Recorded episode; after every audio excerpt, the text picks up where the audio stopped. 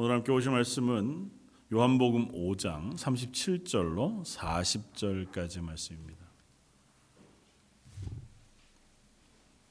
요한복음 5장 37절로 40절까지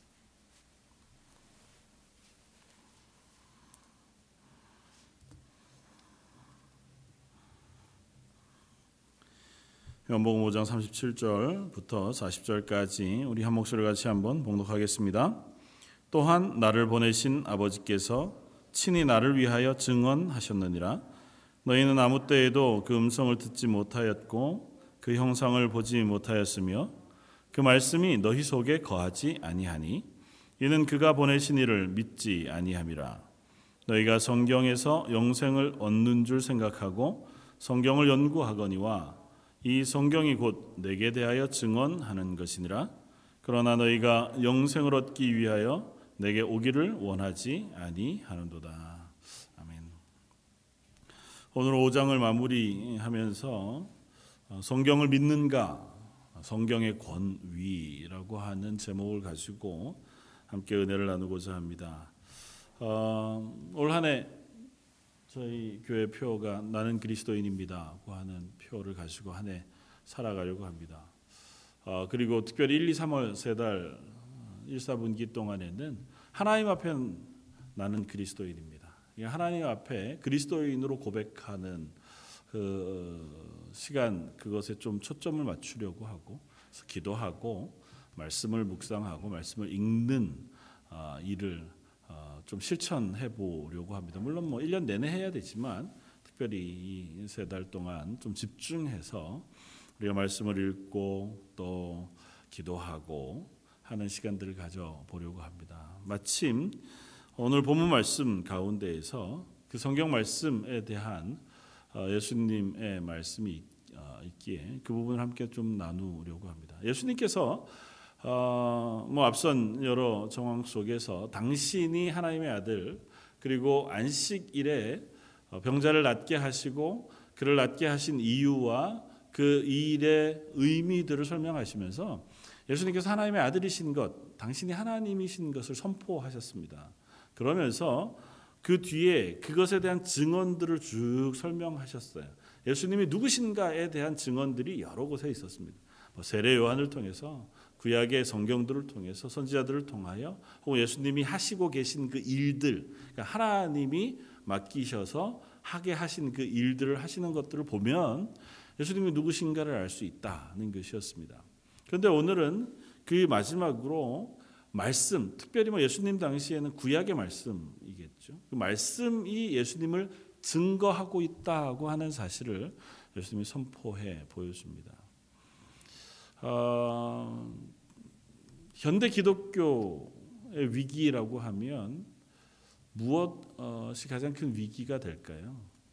현대 교회 혹은 기독교회가 만약에 위기의 상황에 처해진다고 하면 아니면 어, 교회를 위기에 처하게 하기 위해서 사단이 가장 심혈을 기울여 할 만한 일들은 뭘까요?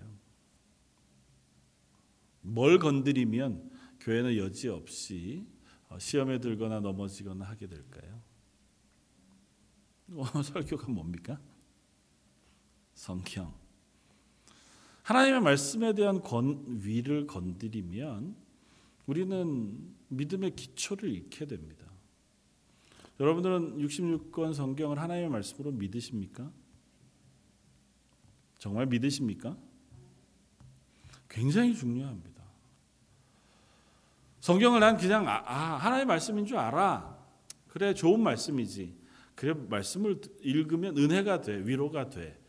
에서 끝나는 것이 아니고 성경은 모든 것의 기초, 기준, 근본, 그것의 모든 권위의 기초가 된다는 사실 우리가 인정해야 합니다. 그 성경을 canon이라고 부릅니다. 뭐 요즘 우리 말로 변형하면 기준 원점 혹은 기준점 정경이라는 표현인데요. 어, 무엇의 기준이 되는 잣대라는 의미입니다. 그러니까 우리의 삶, 이 세상의 모든 것 무엇인가를 되어보고 확인해보고 혹은 그것이 정말인가 아닌가 진짜인가 가짜인가를 확인해 볼 수 있는 열쇠 기준이 되는 잣대가 뭐냐면 성경이라 그렇게 말하고 있는 것입니다. 지난주 신약 성경 공부를 하면서 그런 이야기들을 잠깐 우리 성경 공부하시는 분들하고 나눴는데요. 음, 1m를 기준 무엇의 기준을 둬서 1m를 측정을 할까요? 전 세계에서 전 세계에 도량형이라는 게 있고요. 그것의 기준 원점 미터법에 대한 기준 원점이 있는데 1m는 뭘까요? 아마 뭐 들어보신 적이 별로 없으시겠. 1m야 그냥 자 1m 그거 1m지 뭐 그게 별다른 게 네. 근데 그자 1m를 만드는 기준이라는 게 있어야 되잖아요. 그래서 옛날에는 뭐 금하고 백금하고 90대 9대 1로 섞어서 놓은 1m지. 그게 제일 아마 항온 상태에서 변형이 없는 모양이에요. 그래서 기준으로 되는 1m짜리 잣대를 어, 잘 보관해서 항온 항습하게 보관해서 각 국립 뭐 도량형 어, 뭐 연구소 이런 데다 기준을 해놓고 그걸 기준으로 삼고 그렇게 했는데 그것도 사실은 여러 가지로 어, 차이가 있을 수 있단 말이죠. 나라마다 지역마다 뭐 상황마다 또그 어, 시대마다 달라질 수 있어서 1983년도에 그것을 이제 완전히 변하지 않는 것으로 만들자. 그래서 길이는 이렇게 정했답니다. 1m는 빛이 진공 중에서 2억 9,979만 2,458분의 1초 동안 간 거리. 아니 무슨 말도 안 돼. 읽기도 힘든데. 그러니까 2억 몇 천만 분의 1초 빛이 그만큼 동안 간 거리를 1m로 하지 않은 겁니다. 그 측정한 사람들도 참 대단하지만 그렇게 하면 어쨌든 우리가 살고 있는 이 시대 안에서는 웬만하면 그 거리가 크게 어, 차이가 나지 않을 것이다. 그래서 시간 1초는 옛날에는 뭐 365일 지구가 자전하는 것을 나누고 나누고 나누고 나누어서 그걸 1초라 그렇게 했는데 요즘은 수정이 진공 상태에서 몇 번 떠는 그 시간을 1초 이렇게 하고 그런 식으로 어쨌든 기준이라고 하는 것을 우리가 잡고 다른 것은 다 거기다 대보면 아, 기준에 맞다, 틀리다 그런 판단을 내립니다. 다시 말하면 성경이 우리의 믿음의 믿음 생활, 신앙 생활에만 기준이 아니고 우리 삶의 모든 것에 기준이 된다고 하는 사실 우리가 인정하느냐는 것입니다. 만약에 이것이 인정이 되지 않는다면 우리의 신앙은 자주 흔들리게 됩니다. 그냥 나는 은혜가 있다. 하나님 참 좋으신 분인 것 같아. 하나님 날 사랑하신다. 그것으로만 또 충분히 신앙생활 할수 있습니다. 그러나 어떤 상황 속에서 그것들이 흔들리게 되면 우리는 여지없이 어, 내 믿음을 의심하게 되거나 하나님의 말씀의 기준 혹은 그 말씀의 가르침을 의심하게 되었습니다. 오늘 39절에 예수님이 말씀하시는 것은 이것입니다. 너희가 성경에서 영생을 얻을 줄 생각하고 성경을 연구하거니와 이 성경이 곧 내게 대하여 증언하는 것인데 너희는 영생을 얻기 위해서 내게 오지 아니한다. 유대인들을 향해서 하는 말입니다. 특별히 율법자들, 서기관들. 그러니까 하나의 말씀을 그 사람들이 열심히 연구해요. 그러니까 성경, 모세오경, 구약 성경을 얼마나 열심히 공부하는지 모릅니다. 그런데 그 말씀이 그들의 삶 속에 기준이 돼서 그 말씀이 증언하고 있는 바 구세주 예수 그리스도를 그들은 못 알아본다는 겁니다. 성경이 얘기하고 있는 예수님, 그분이 지금 자기들 눈앞에 있는데 성경은 따로 예수님을 만나서 예수님을 대하는 태도는 따로 그래서 그들이 결국은 성경을 가지고도 영생에 이르지 못하는 어리석은 우를 범한다는 것입니다. 우리는 그래도 조금 낫죠. 그런데도 불구하고 현대인들도 동일한 우를 범할 가능성이 높습니다. 성경을 가지고 있습니다. 전 세계에서 가장 많이 팔린 책이 성경이라고 이야기하니까 어, 요즘은 뭐 특별히 북미에서야 성경 교회 다닌다 하면 성경을 종류별로 또 언어별로 가지고만 있어도 최소한 뭐 몇 권 정도쯤 우리가 얼마든지 가질 수 있고 성경에 대한 해설 혹은 원어로 되어진 성경을 어떻게 읽을 것인가 뭐 이런 다양한 성경에 대한 어, 교재들을 또 우리가 살 수도 있고 읽을 수도 있고 인터넷 한 번 치기만 하면 그 말씀이 어떤 문장으로 되어 있고 어떤 의미였고 어떻게 연결되고 있는지 우리가 읽을 수 있습니다. 그러니까 성경을 아는 지식의 정보의 방대함은 이전의 어떤 세대보다 훨씬 더 많습니다. 그러면 그 많은 정보와 그 많은 성경에 대한 접근할 수 있는 지식을 가지고 우리의 믿음은 굳건해졌냐? 그렇게 물으면 거기엔 고개가 갸우뚱해집니다. 한글 성경조차도 제대로 읽지 못하던 시골의 할머님, 어머니 권사님들 같은 어르신들이 예전에 하나님 앞에 믿음 생활하고 신앙 생활하던 그 모습을 보면 그분들은 정말 자기가 이 말씀을 읽고 싶으셔서 너무너무 간절하게 사모하고 그랬음에도 불구하고 성경 전체를 다 읽지도 못하셨음에도 불구하고 그분들의 신앙을 보면 얼마나 순전하고 하나님 앞에서 온전하고 신실했는지 모릅니다. 그런데 왜 우리는 그렇지 못할까요? 성경을 가지고는 읽고 또 그 말씀을 우리가 읽을 수 있을 기회가 있음에도 불구하고 그것이 우리에게 영생을 주는 하나님의 말씀이 되지 못하기 때문일 것입니다. 여러 가지 이유가 있겠죠. 여러 가지 이유가 있을 겁니다. 그 중에 뭐 몇 가지를 한번 우리가 생각해 본다고 하면 보통은 이런 것들일 것입니다. 성경 메시지 좋다. 내용 좋다. 그러나 전부 다가 하나님의 말씀 이어서 다 받아들일 수 있느냐고 물으면 그건 잘 모르겠다. 내가 알아들을 수 있고 인정할 수 있고 이해할 수 있는 것들은 좋은 말씀으로 내가 받아 들일 수 있다. 우리가 흔히 많이 예로 드는 사람이 마하트마 간디라고 하는 사람이죠. 간디가 산상수훈을 너무너무 좋아했답니다. 산상수훈을 외우고 매일 묵상하고 그 말씀이 너무너무 은혜로운 말씀인 줄 알아서. 그런데 늘 했던 얘기가 그거래요. 나 하나님은 참 좋다. 근데 니네들은 너무 싫다.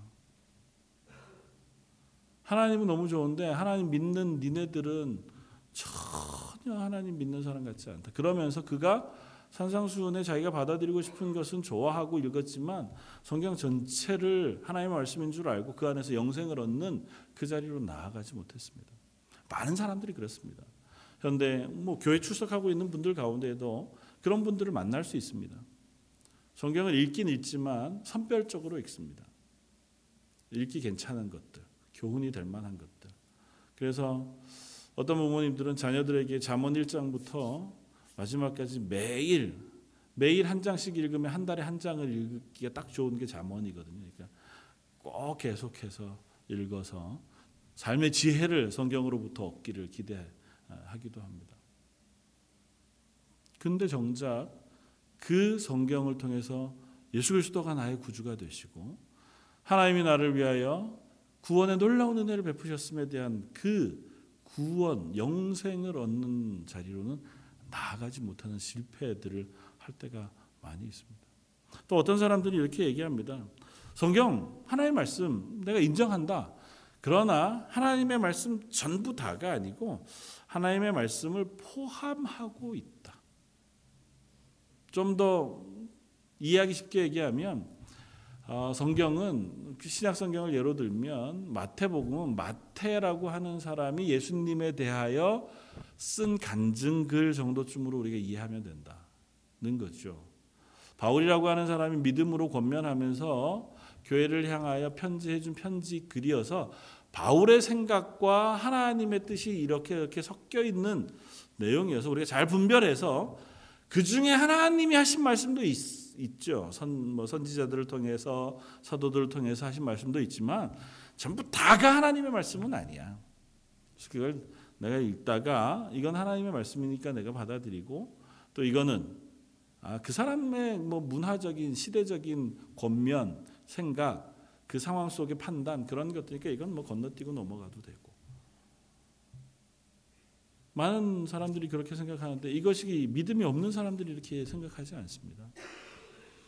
현대 신학자들 중에서 많은 목사님들 중에서도 이와 같이 생각하고 또 그와 같이 설교하시는 분들이 없지 않습니다. 성경의 내용 다 하나님께서 영감으로 쓰게 하셔서 그 내용 전체를 통하여 하나님이 하나님 스스로를 계시해 주시고 하나님의 뜻을 알게 하신 하나님의 말씀이라고 하는 사실을 어, 그럼 믿지 믿긴 믿는데 약간의 제약이 있다. 어차피 사람이 썼으니까 실수도 있고 사람 생각도 들어가 있고 그러니까 우리가 그 중에서 이렇게 분리하고 분별할 수 있어야 합니다. 그러면 어떤 사태가 벌어지냐 하면 이 말씀을 읽으면서 이게 하나님의 말씀인가 아니면 시대 상황 속에 주어진 어떤 어, 말 권면인가를 분리하는 역할을 누가 하냐면 내가 합니다. 내가 판단해서 이건 아, 하나님의 말씀이어서 내가 믿고 붙잡아야 요거는 요거는 그 시대 상황에 그냥 한 얘기니까 요거는 하나님의 말씀 아니고 그냥 듣기 좋은 말 아니면 좋은 가르침 권면 정도쯤. 그러니까 하나님의 말씀으로서의 권위와 어, 좋은 선생님의 가르침으로서의 권위는 전혀 다르잖아요. 이게 하나님의 말씀의 권위라고 하면 이거는 누구도 가감할 수 없습니다. 요한계시록이 말하고 있는 것처럼 이 글에서 1.1 획이라도 바꾸는 자는 그가 하나님으로부터 진노를 면하지 못할 것이라고 말씀하세요.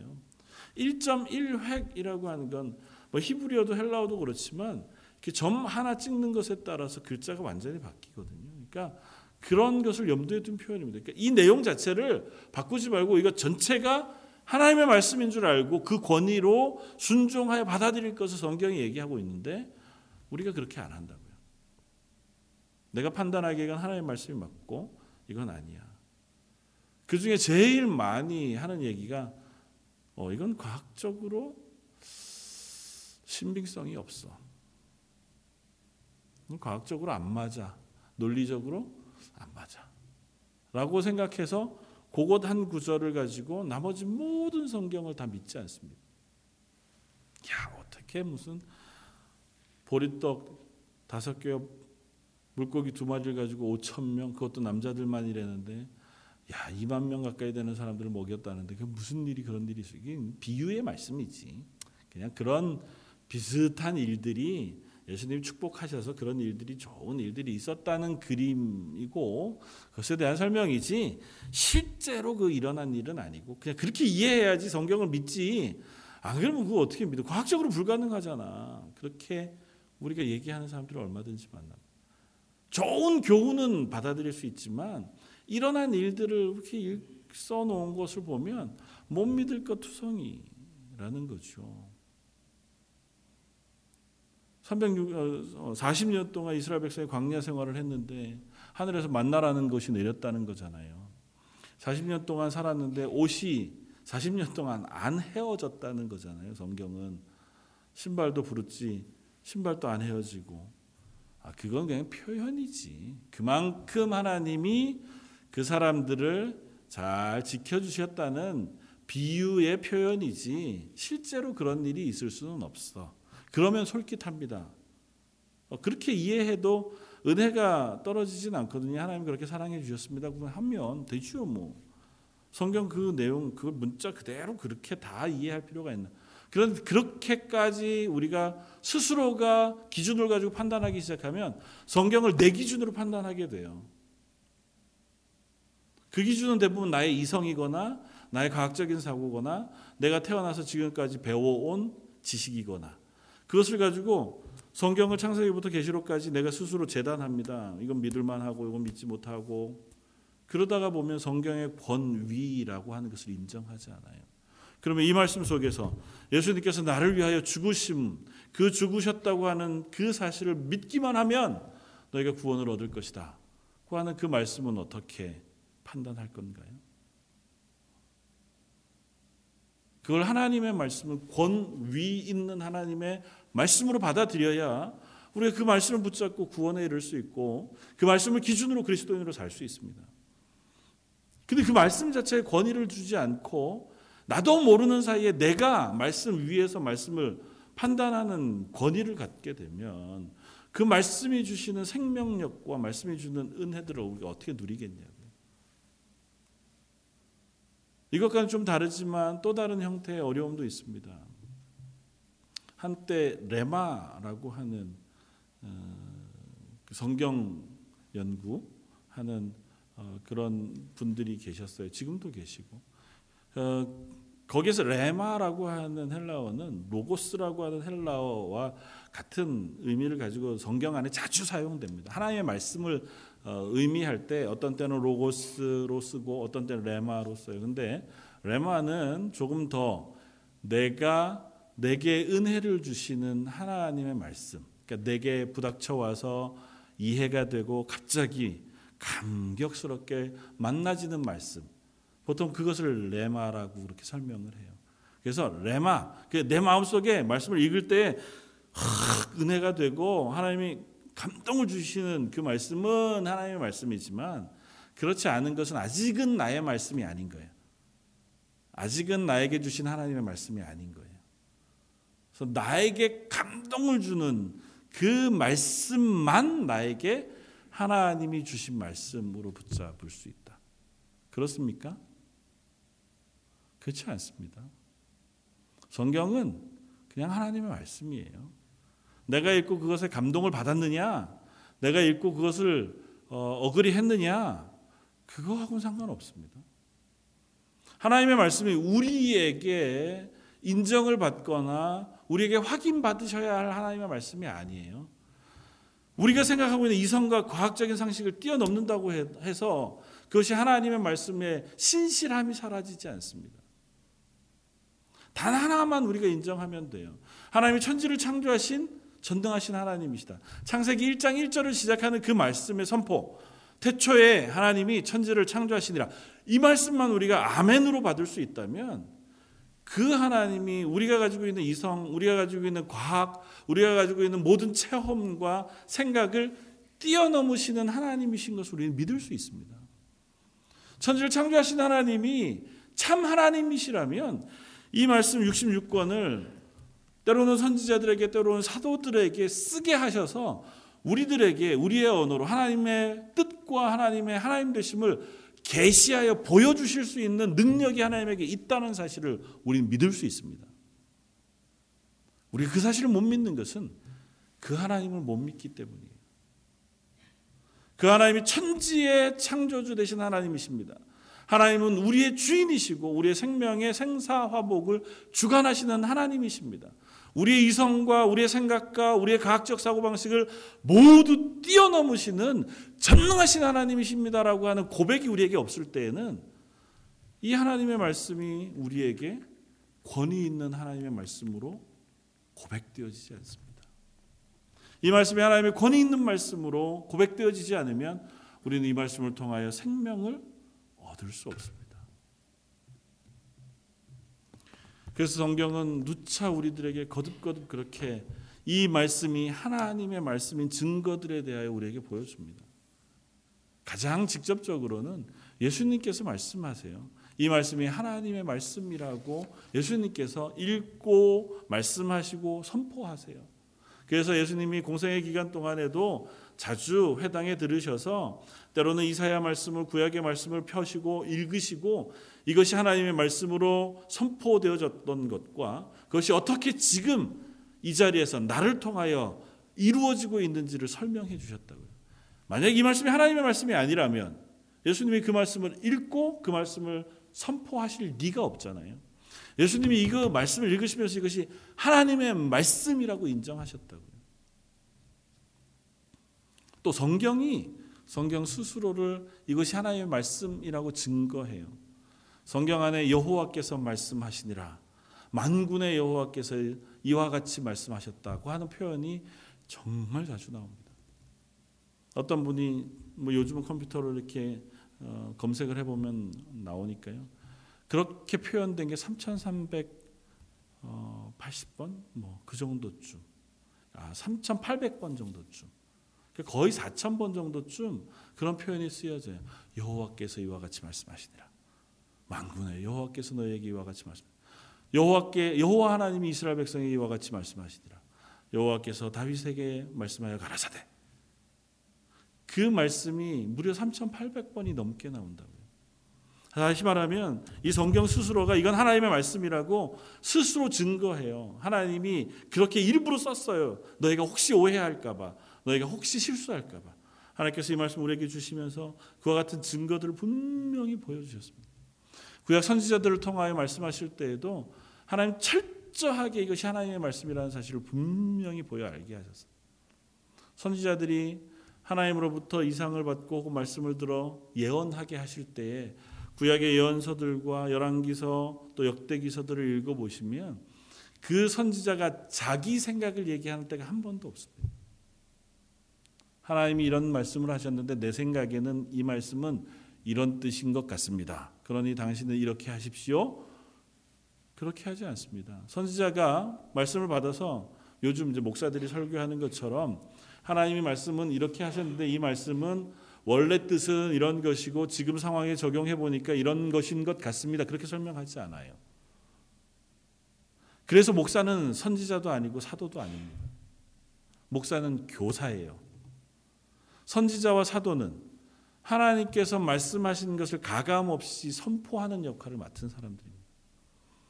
그래서 구약 성경을 표현할 때 선지자, 신약 성경을 표현할 때 사도라고 표현합니다. 그래서 신약 교회를 뭐라고 표현하냐면 교회는 선지자와 사도들의 터 위에 세움 받은 교회라고 씁니다. 구약 성경 말씀과 신약 성경 말씀 그 기초 위에 세워진 것이 하나님의 교회라는 거예요. 선지자들과 사도는 결코 자기의 뜻을 따라서 자기의 생각을 가감하여 선포하고 그것을 성경에 기록해 놓지 않습니다. 하나님이 하신 말씀을 그대로. 그들은 하나님을 만났을 때 두려움을 스스로가 너무 잘 알아요. 우리가 알잖아요. 이사야 선지자가 하나님을 배웠을 때에 화로다 내가 죽게 되었도다. 그가 하나님을 배웠을 때 느낀 두려움은 아, 내가 죽었구나. 내가 입술이 부정한 사람입니다. 그래서 천사가 와 재단 숯불을 그 입술에 대어 그 입술을 정하게 하셔야만 비로소 그 입술을 가지고 하나님이 선포케 하신 말씀을 선포할 수 있습니다. 그렇게 만드셨어요. 그러니까 이사야 선지자는 하나님이 선포하라고 하신 말씀을 내게 들려주셔서 그걸 선포 그냥 들려주신 것대로 말하는 것조차 그에게는 너무너무 두렵고 큰 일이었다고요. 하나님의 말씀은 그렇습니다. 하나님의 말씀의 권위는 그와 같이 중하고 놀랍습니다. 그렇게 해서 우리에게 주신 말씀이 성경의 말씀이에요. 신약 성경도 마찬가지입니다. 신약 성경은 더 이상 우리가 신약 성경으로 또 다른 성경이 기록되지 않는 유일한 아주 분명한 이유가 하나 있습니다. 신약 성경은 사도들에 의하여서만 쓰여집니다. 하나님께서 예수님께서 부르셔서 당신의 제자로 삼으시고 사도, 사도라고 직접 불러 임명하신 사람들. 그 입에 말씀을 들려주시고 하 말씀을 선포케 하시고 말씀을 기록해 하시고 초대 교회를 세우게 하신 그 사도들 그들만 사도들이라고 얘기하고요. 그들에 의해서 쓰여진 글들 가운데 하나님의 복음을 기록한 책만 성경으로 우리가 봤습니다. 초대교회가 그렇게 받았고 하나님께서 그들에게 그 역할을 맡기셨어요. 그러니까 더 이상 사도는 없잖아요. 예수님 부활 승천하시고 난 이후에 예수님이 누군가를 세워 사도로 삼으신 사람은 사도 바울 하나 외에는 없습니다. 그러니까 그 외에는 누구도 내가 사도로 부름받아 하나님의 말씀을 대언합니다라고 얘기할 수 없습니다. 그래서 성경 이외의 다른 것을 성경만큼 권위로 두는 모든 종교는 다 이단이에요. 그럴 수 없습니다. 사도들에게만 그 역할을 맡기셨고 사도들만 그 일을 할 수 있습니다. 교훈되는 말을 할 수 있어요. 성경을 잘 설명할 수 있는 설교도 할 수 있습니다. 이것을 잘 이해할 수 있도록 격려하는 말도 할 수 있습니다. 그렇다고 해서 그것을 성경으로 부르지 않습니다. 아무리 내게 위로가 되고 격려가 되고 은혜가 되고 그걸 읽으면 막 눈물이 쏟아지고 하나님의 사랑이 너무너무 느껴져서 말 못할 감격이 누려지는 책이라 할지라도 성경이라고 부르지 않습니다. 성경은 오로지 하나님께서 선지자와 사도들에게 쓰게 하시고 선포케 하신 그것만을 성경이라고 불러요. 그리고 그것은 바꿀 수 없는 놀라운 권위를 가지고 우리에게 주어졌습니다. 그 성경을 하나님의 말씀을 우리 쪽에서 가감하거나 우리 쪽에서 판단할 수 없어요. 하나님께서 하나님의 뜻을 하나님의 계획을 당신의 방법으로 우리들에게 보여주신 것이 성경이에요. 아 이게 그렇다고 어떻게 다 믿습니까? 그건 나중에 교리대학 하실 때 오시면 제가 자세히 설명해 드릴 수 있습니다. 어떻게 하나님의 말씀이 그렇게 우리들에게까지 가감 없이 흔들림 없이 2000년, 4000년 동안을 계속해서 유지되어 올 수 있었는가를 우리가 얼마든지 설명할 수 있습니다. 하나님의 말씀을 하나님께서 유지해 오신 방법이 너무도 놀랍고 신비롭습니다. 전 세계에서 가장 오래된 고문서보다 성경은 훨씬 더 오래되었음에도 불구하고 그것들보다 훨씬 더 많은 자료를 가지고 훨씬 더 분명한 증거를 가지고 우리들에게 전파되어지고 전달되어져 왔습니다. 하나님의 말씀이 아니라면 그렇게 전달될 수 없습니다. 우리는 이것이 하나님의 말씀인 줄 알고 믿고 그 권위를 인정해야 합니다. 말씀을 잘 모른다면 읽으며 하나님의 은혜를 구해야 합니다. 왜냐하면 성경은 그냥 이 세상의 책과 다르기 때문이에요. 그래서 성경을 읽을 때 나 혼자만 열심히 읽고 해석한다고 해서 다 되지는 않습니다. 물론 하나님이 성경을 읽는 사람에게 성경을 이해할 수 있는 은혜를 베풀어 주세요. 그거는 절대 틀리지 않습니다. 심지어 성경을 비판하기 위해서 성경을 낱낱이 공부하는 사람에게라도 하나님께서 성경을 읽는 그에게 하나님의 말씀을 깨달을 수 있는 은혜를 베풀어 주시는 경험들을 그와 같은 간증들을 우리가 얼마든지 만날 수 있습니다. 성경을 읽는 것 그것만으로 우리가 하나님의 뜻을 깨달아 알 수 있습니다. 그러나 성경을 깨달아 알 수 있기 위해서 하나님께서 우리에게 성령의 빛을 조명을 켜 주시지 않으면 우리가 하나님의 말씀을 온전히 깨달을 수 없어요. 그래서 우리는 성경을 읽을 때마다 하나님 이 말씀을 깨닫게 해 주십시오. 이 말씀이 무슨 뜻인지 저에게 말씀해 주십시오. 저희가 겸손히 이 말씀에 귀 기울일 수 있게 해 주십시오. 그렇게 기도하고 하나님이 우리에게 은혜 베풀어 주시기를 사모하는 마음으로 성경을 대하는 겁니다. 하나님께서 그 마음을 우리에게 주시면 그리고 그 빛을 비춰 주시면 우리가 똑같이 있던 그 말씀이라 할지라도 그 말씀이 새롭고 생명이 되는 말씀을 우리에게 경험되어지고 만나지게 되어지기도 한다는 거죠. 그래서 1차적으로는 성경을 읽어야 합니다. 성령님께서 아무리 우리 속에 조명을 켜 주어도 성경을 안 읽으면 그럼 우리가 말씀의 은혜를 누릴 수 없습니다. 또 말씀의 빛을 우리가 얻을 수 없습니다. 성경은 우리가 가는 길의 빛이요 우리 발의 등이라고 말씀했습니다. 내가 살아가는 삶에 있어서 그리스도인으로 사는 데 있어서 어떻게 살아야 할까요? 라고 하는 것의 대답은 이 성경 안에 다 나와 있습니다. 우리가 고민하고 우리가 걱정하는 것은 이 말씀을 통해서 말씀하신 하나님의 말씀을 우리가 읽지 못했거나 아니면 알매도 불구하고 우리가 순종하지 않거나 둘 중에 하나의 그 외에는 없습니다. 하나님의 말씀이 우리의 길 가운데 애매모호하게 야, 그거 잘 모르겠다 나도 네가 잘 선택해 봐라 그런 경우는 없어요. 그런 경우는 하나님이 우리에게 자유로 주셨는데 우리가 자유로 주신 것을 잘 선택하지 못할 뿐인 거예요. 오늘 아침에 옷을 입고 나가는데 양복을 입고 나갈까 청바지를 입고 나갈까 아 이게 조금 오늘 추울 것 같은데 뭐 이런 것 때문에 우리가 둘 중에 하나를 어떻게 선택할까는 뭘 선택해도 상관없잖아요. 그게 하나님의 뜻과는 상관없잖아요. 그런 것 때문에 고민하는 것 외에 하나님의 뜻대로 할 거냐 아닐 거냐를 구분하는 데 있어서는 성경 말씀에 모든 것이 다 계시되어져 있다고 분명히 말씀하고 있습니다. 우리 그리스도인으로 사는데 지침이 되고 기준이 됩니다. 그리고 그것은 그저 우리를 지침으로 기준으로만 이끌어가는 것이 아니라 그 말씀을 통해 우리에게 능력을 주고 생명을 주고 하나님의 은혜를 베풀어 준다고 분명히 말씀하고 있다는 거죠. 저 여러분들이 그리스도인으로 살기 위해서는 성경을 읽어야 합니다. 어떻게든 읽으십시오. 빨리 읽어도 좋고 많이 읽어도 좋고 천천히 묵상하면서 읽어도 좋고 외워도 좋고 써도 좋고 하여간 읽는 것이 필요합니다. 말씀을 읽지 않고 말씀을 우리가 보지 않으면서 말씀을 우리가 묵상하지 않으면서 하나님의 뜻을 아는 방법은 잘 없습니다. 난 기도하면서 알 거예요. 제가 기도하면 하나님이 그때그때 말씀해 주시니까 참 부럽습니다. 그런 분들은 부럽긴 한데요. 성경 안에 있는 거 왜 자꾸 너 묻니 그러시지 않을까요? 야, 그 성경 좀 읽어봐라. 뭘 그걸 또 묻고 또 묻고 또 묻고 하니 성경 안에 다 있는데 내가 다 얘기해 줬잖니.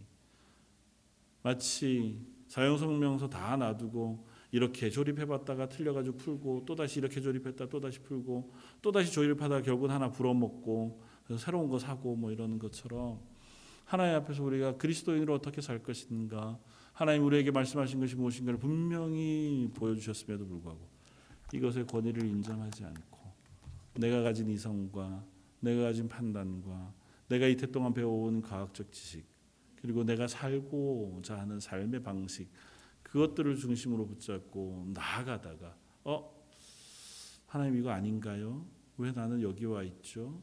그래서 되돌아가고 되돌아갔다 또 다른 곳에 가서 여기도 아니에요. 그리고 또 돌아가고 그런 우를 범하면서 사는 것이 저 여러분들은 아닌지 이 세상을 향하여 교회를 향하여 가정을 향하여 개인을 향하여 하나님 분명히 하나님의 말씀으로 우리에게 말씀하셨습니다. 사랑하는 성도 여러분, 이 성경의 말씀의 권위를 인정하고 말씀 전체를 깊이 묵상하고 그 전체 말씀 속에서 하나님의 뜻이 무엇인지 때로는 애매한 게 있죠. 우리론 잘 이해 못할 수 있는 본문들도 나올 수 있습니다. 그러나 성경 전체를 우리가 묵상하고 읽다가 보면 그 말씀이 무엇인지 분명히 깨달을 수 있습니다. 하나님께서 그렇게 우리에게 주신 말씀이기 때문에 기도하고 말씀을 읽는 것만큼 우리가 그리스도인이 되는 수는 없습니다. 2016년 한 해를 시작하면서 저 여러분들이 결단하고 하나님을 한해 기도함으로 또 말씀을 묵상함으로 하나님의 사람 되게 해주십시오. 그렇게 고백하는 저 여러분들 되시기를 주님의 이름으로 부탁을 드립니다. 한번 같이 기도하겠습니다. 하나님 우리에게 말씀을 주시고 그 말씀을 통하여 영생을 얻게 하셨음에도 불구하고 우리가 그 말씀을 놓쳐버리고 그 말씀 속에서 생명을 얻고 그 말씀 속에서 하나님의 은혜를 경험하며 우리 삶의 길을 발견하는 그와 같은 자리에 서지 못할 때가 많이 있습니다. 하나님 저희가 다시 새롭게 결단합니다. 말씀 속에서 깨닫게 해주시고 말씀을 묵상하면서 하나님의 은혜를 누리고 기쁨으로 능력으로 생명을 가진 사람으로 살게 하여 주옵소서. 오늘 말씀 예수님 이름으로 기도드립니다. 아멘.